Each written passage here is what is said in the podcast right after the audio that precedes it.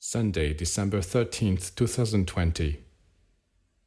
You need to be aware of how dangerous it is to linger in the grip of negative thoughts, emotions, and feelings. No one can avoid feelings of disappointment, sorrow, or annoyance, but you must try not to wallow in them, or you will end up being completely shackled and overwhelmed. Take advantage of the window of time in which you can still easily extricate yourself. Do not remain on that level wrestling with such feelings. You are simply not equal to it. Struggling in the dark has never made the light shine forth. You have to get out of the hole you are in. If you persist in feeling disgruntled, jealous, bitter, or angry, these sentiments will eventually gain the upper hand and destroy you. So make every effort to snap out of this state and rise above it replacing your negative thoughts and feelings with more positive ones.